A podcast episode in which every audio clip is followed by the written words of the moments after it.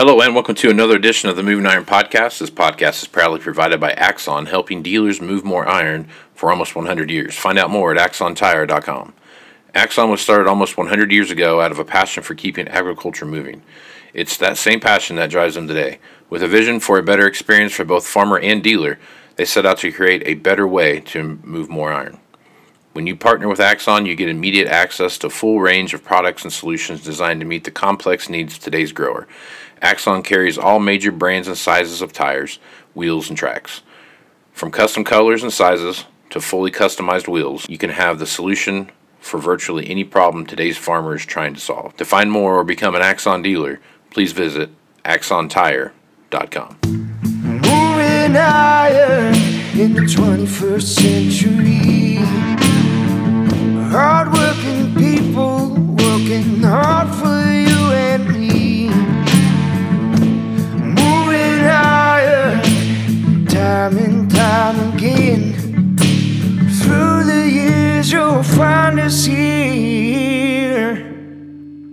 Moving higher. Hello and welcome to the Moving Iron Podcast. Mark and Shawn Hackett. This edition of the Moving Iron Podcast is brought to you by Axon Tire, helping dealers move more iron for the past 100 years.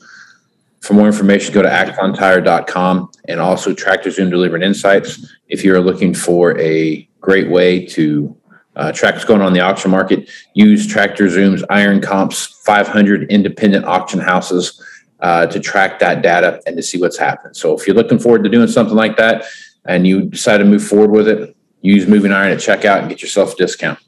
Uh, Shawn Hackett's nice enough to come on twice a week now to talk about what's going on in the marketplace, and we're going to briefly hit what's going on in the uh, with the Pro Farmer Tour a little bit here, but also more importantly, it is Soft Market Day here with Shawn, and uh, Shawn does a great job of tracking those um, what's going on in the orange juice and coffee and cotton and sugar and all those all those fun things that don't get a lot of a lot of play on the uh, on the normal news here. So Shawn, let's start with this. Pro Farmer comes out today. I think it's 1:30 Central. Um, kind of a culmination of everything they've done so far and what that looks like. Um, what I've kind of briefly peeked through state by state, not seeing a bunch of stuff there that shocked me at all. Um, pretty much what we've talked about and what we've seen and, and the, the, stuff we've read about. There's nothing really there that's that's uh, outlandish by any means. So I guess as you take a look at that information and what you see Pro Farmer doing so far, um, anything jumping at you as a as a big shocker? I didn't see anything that shocked me. Um, it well, it really comes down to, and I think we've said this before. Will the current harvested acres number hold from the USDA or not? Meaning, I believe that there's a lot of harvested acres that the USDA is counting that will not are not harvested acres. In reality, they need to drop the harvested acres by several million acres at least. But they have tended in history to be reticent to do that. They don't like to do that. They prefer that's the number. We're going to work with that number, and then they change demand or change yield. They or, or they eventually get around to changing acres. You know, nine months down the road. But I, I so I'm assuming the USDA is going to stick with the number fairly closely. If that's the case with the Pro Farmer Tour, for me, verified pretty much what I think's out there, which would be a low 170 yield crop, assuming those harvested acres hold. Now, if they bring those harvested acres down, then they can move the yields into the, into the mid 170s. It doesn't change the net, the, the output stays the same. It's just a question of how the USDA pl- shuffles the numbers to get to the to, to the ending stocks and that sort of thing. But the takeaway from all this, I didn't see anything that changes that outlook that we've had that we've talked about on your show for quite some time.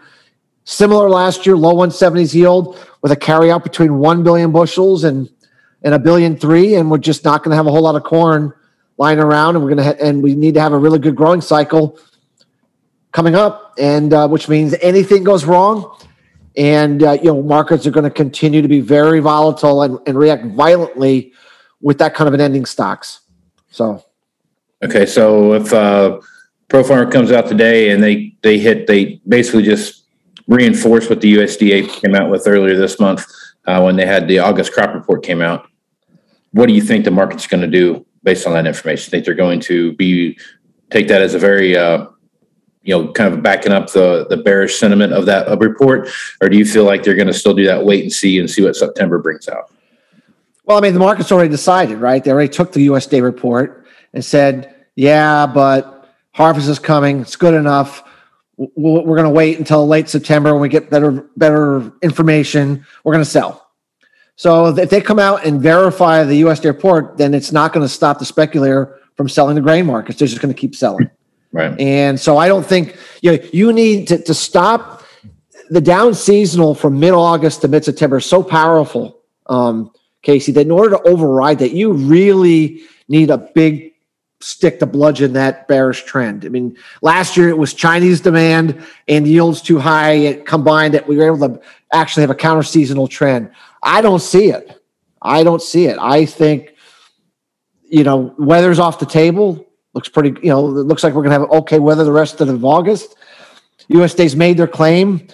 Harvest results aren't going to be sufficient enough to change the market's mind until mid late September. So the speculator is going to say, you know what? I've been taught I'm supposed to sell. And right now the markets are going down. They're trending down. They're breaking resistance. I'm being proven right. The trend is your friend. I'm going to keep selling. And that's, I, we believe that's what's going to happen. And that has been our long riding forecast that we would see uh, bearish trends from late July, early August into into September harvest time, and and it looks like the markets are verifying that trend right now. Yep. Okay. All right. Well, let's jump over and talk about what's going on in soft markets. Um, right now, cotton is uh, on a few people's mind. We ha- we saw 95 cents the other day for just a little bit, and with the we had a pretty big tropical depression, I guess, kind of roll through Georgia in that in the southeast there, and uh, there's a few other kind of knocking on the door, but that looks like they're going to kind of swing one way or the other. Might miss the the mainland of the Gulf of Mexico or uh, the Atlantic coast altogether. So I guess as you take a look what's going on in the cotton market. Um, you know, we're still got a long ways to go in hurricane season. Know that for sure. And with cotton the way it is, I guess what are your thoughts on cotton right now, and and, and what are some of the things that you're paying attention to? I really think we're not going to place the high until we have a hurricane scare. And that means a big bullseye into Texas, the deep south area, you know, the Gulf area. And uh, we think it's very likely that's going to happen between now and mid late September. Remember, I believe at the exact cyclical top for hurricanes is September 14th, I think it is. So, and La Nina is strengthening. I mean, we're, we're, I mean, the, the trends towards La Nina is strengthening. So where La Nina tends to support lower wind shear um, and, and tends to excite the hurricane season. So when we look further out in our kind of our work, it looks like that we could have a very, very active uh, first week of September here into the second week of September with Gulf based uh, storms. And so, you know, we just think we need to get that trade out of the cotton market system. Oh my gosh, here's this big, massive hurricane coming into the key cotton areas of Texas. And he, said, we need to trade that. And once we do, we think we can place a top for the year. But until then, you know, we, we, we're just believing the market is just holding back, waiting for that opportunity to have a whatever it's going to be, limit up, limit up, and then you're going to you're going to have the spike trade print the top, and then and then it's all over. So with that that to us, whether you could say the same thing for uh, something like uh, orange juice. You know, orange juice market would have the potential for that kind of action in a Florida-based hurricane, right? So so those two markets are really what I'd call hurricane event driven for the next 30 to 45 days. And both those markets are likely to have very, very big spike trades on those kinds of concerns, which we think are going to escalate as this La Nina in this, and, we reach the cyclical peak here the hurricane season. So, so that would be to me to be something to watch for if you know as a as a as a buyer protecting upside risks or as a seller selling right selling after the market reacts to those kind of weather events those tend to be your anticlimactic tops. Um, when you when you when you go, oh my gosh, it's the most bullish scenario I could ever imagine. That's your top, and so be ready for that. Be ready for that because we think it's coming. So. Okay. All right. So moving into uh, sugar beet harvest for a lot of the country, uh, all the country that, that grow sugar beets right now. They're moving into that early dig season, um, especially where we're at. Starts uh, first of September. Uh, usually runs for about two or three weeks, and then they kind of open it up to everybody. But um, as this early dig starts, um, sugar has made some pretty good moves here of late. We're seeing some strong sugar numbers. A lot of that's translated back, but we see happening with uh, some freezes in Brazil and on sugar cane stuff like that, like we've talked about earlier. But do you think, as you take a look at what's going on in sugar, do you think that there's a good opportunity for sugar to, to maintain that that path into a uh, uh, a higher price through harvest? Well, uh, the only way you're going to relieve this shortage is you have to get the Indian crop and the Thailand crop supplies onto the marketplace. Both of them look like they're having pretty good crops. We think we're going to have some pretty big sugar crops out of them, but you know those supplies don't really become available, Casey, till the fourth quarter. Okay. So in the meantime, there's no one else that's going to is going to fill the, the the supply gap left over from the Brazil drought, the Brazil frost, and shoving too much sugarcane over to ethanol. There's, there's no way you're gonna you just can't overcome that. So we have a shortage, and the shortage. So the question is, how high do we have to go in the short run to get to those bigger supplies that are going to be swamping the market here in the fourth quarter? I, you know, I we we've been saying all along that we thought this 20 to 22 cent area is probably high enough to do that to to to kind of push ethanol demand, you know, the to push the production of ethanol back to sugar to ease back demand for sugar to the extent that you can. Um, we think that we're, you know, we're, we're at 20 and a half today, uh, Casey. I mean, we're, we're, we don't think there's a whole lot more upside to the sugar market, maybe another penny or two, maybe. Uh, but we think we've priced most of it in, unless there's some really back end last minute weather problem that develops in India or Thailand that takes those crop off the top, uh, which we don't see happening. You know, it looks to me like we're, we're, we're getting pretty close to the finish line here on sugar for now. Um, you know, a September top would seem perfectly logical to us. And then the market will start to worry about these bigger supplies coming from Asia and then start, of course, to head down in advance of those of those supplies, like harvest pressure, right? It's, think of it as the grain market's going down ahead of harvest. Well, they the sugar price will be down ahead of the Indian and the Thailand harvest in the fourth quarter. So okay. let's talk about talk about the dollar for just a little bit. Fed has had said a few questions, kind of hinted that they thought they might start tapering um, sooner than they had actually uh, admitted to uh, at, at, the Fed meeting earlier this the Fed meeting last month. This week they hinted towards uh, maybe doing some tapering that that could throw a wrench in a few things. Um, never really said they were going to raise interest rates. They were just going to talk about uh, tapering what they were actually. Um, what you know what they were actually buying off the marketplace. So I guess as you take a look at the dollar right now, very pro export right now as far as the way the strength of dollar is and what that looks like. Um, going into harvest right now, and with the situation in Brazil, do you feel like there could be a rush to get exports from, you know, for example, China, if they start to see some some interest rates rising, that they might jump on that a little bit and, and hit get it while the dollar's still weaker than what we've seen in the past?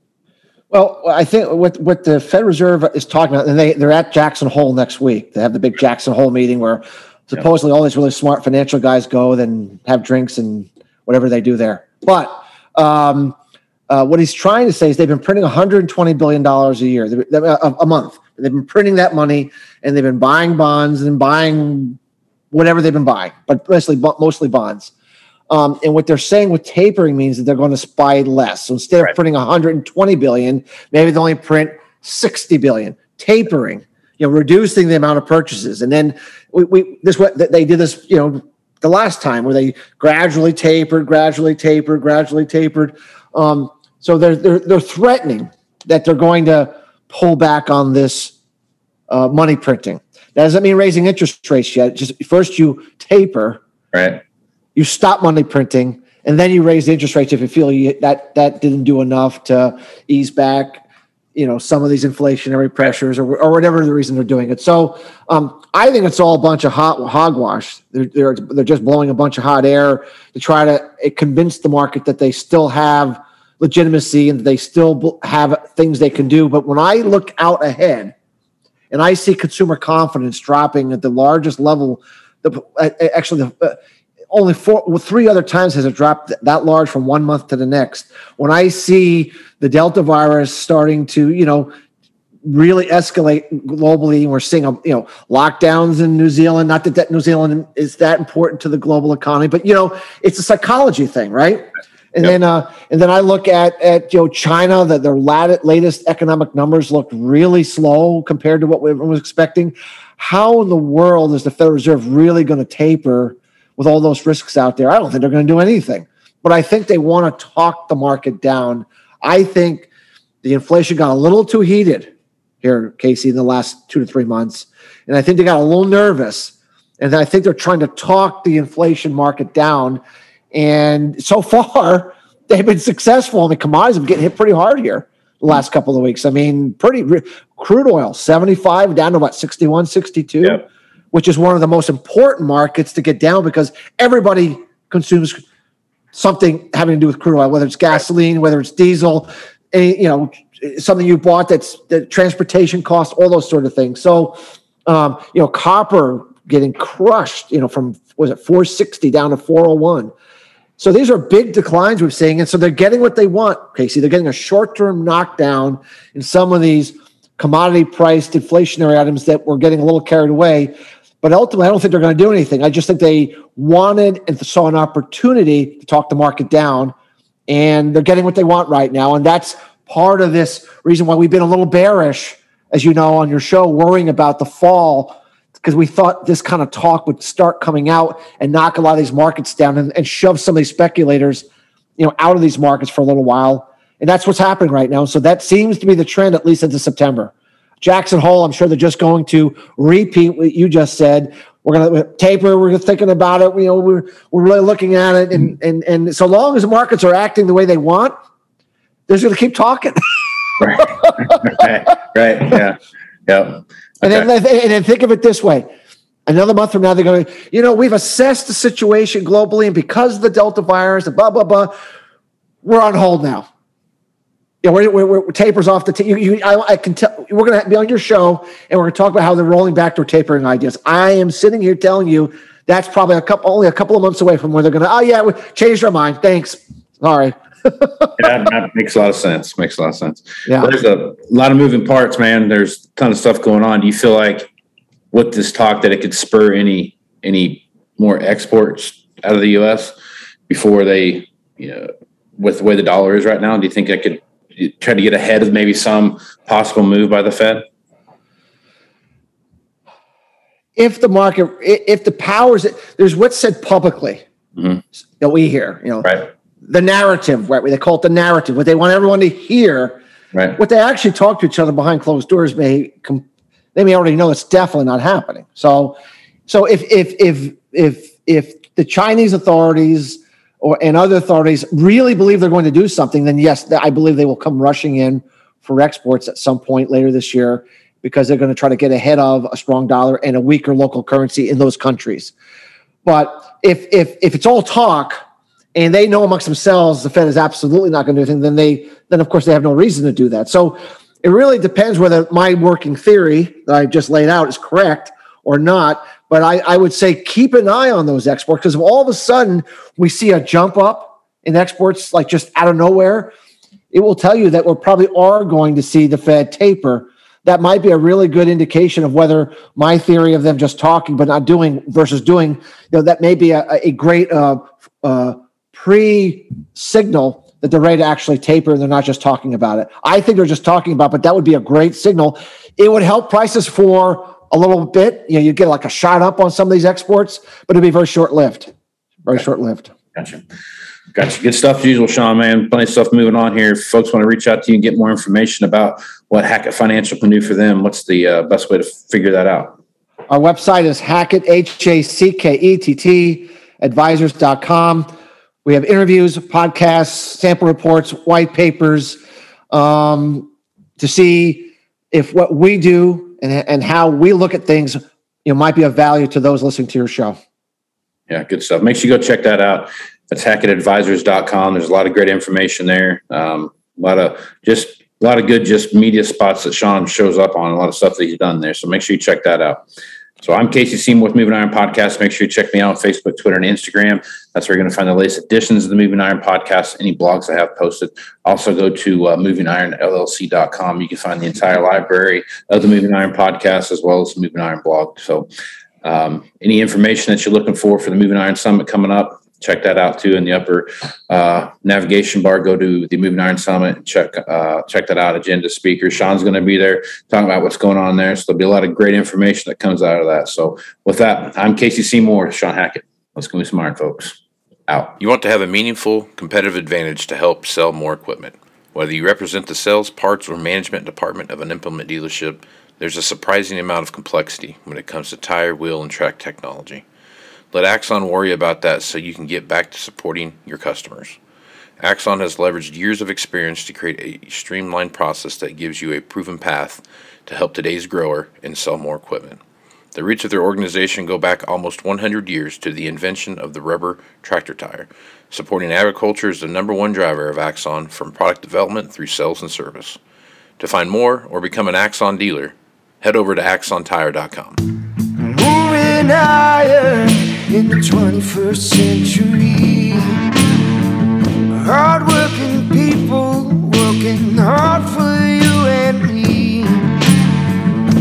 Moving higher, time and time again. Through the years, you'll find us here. Higher.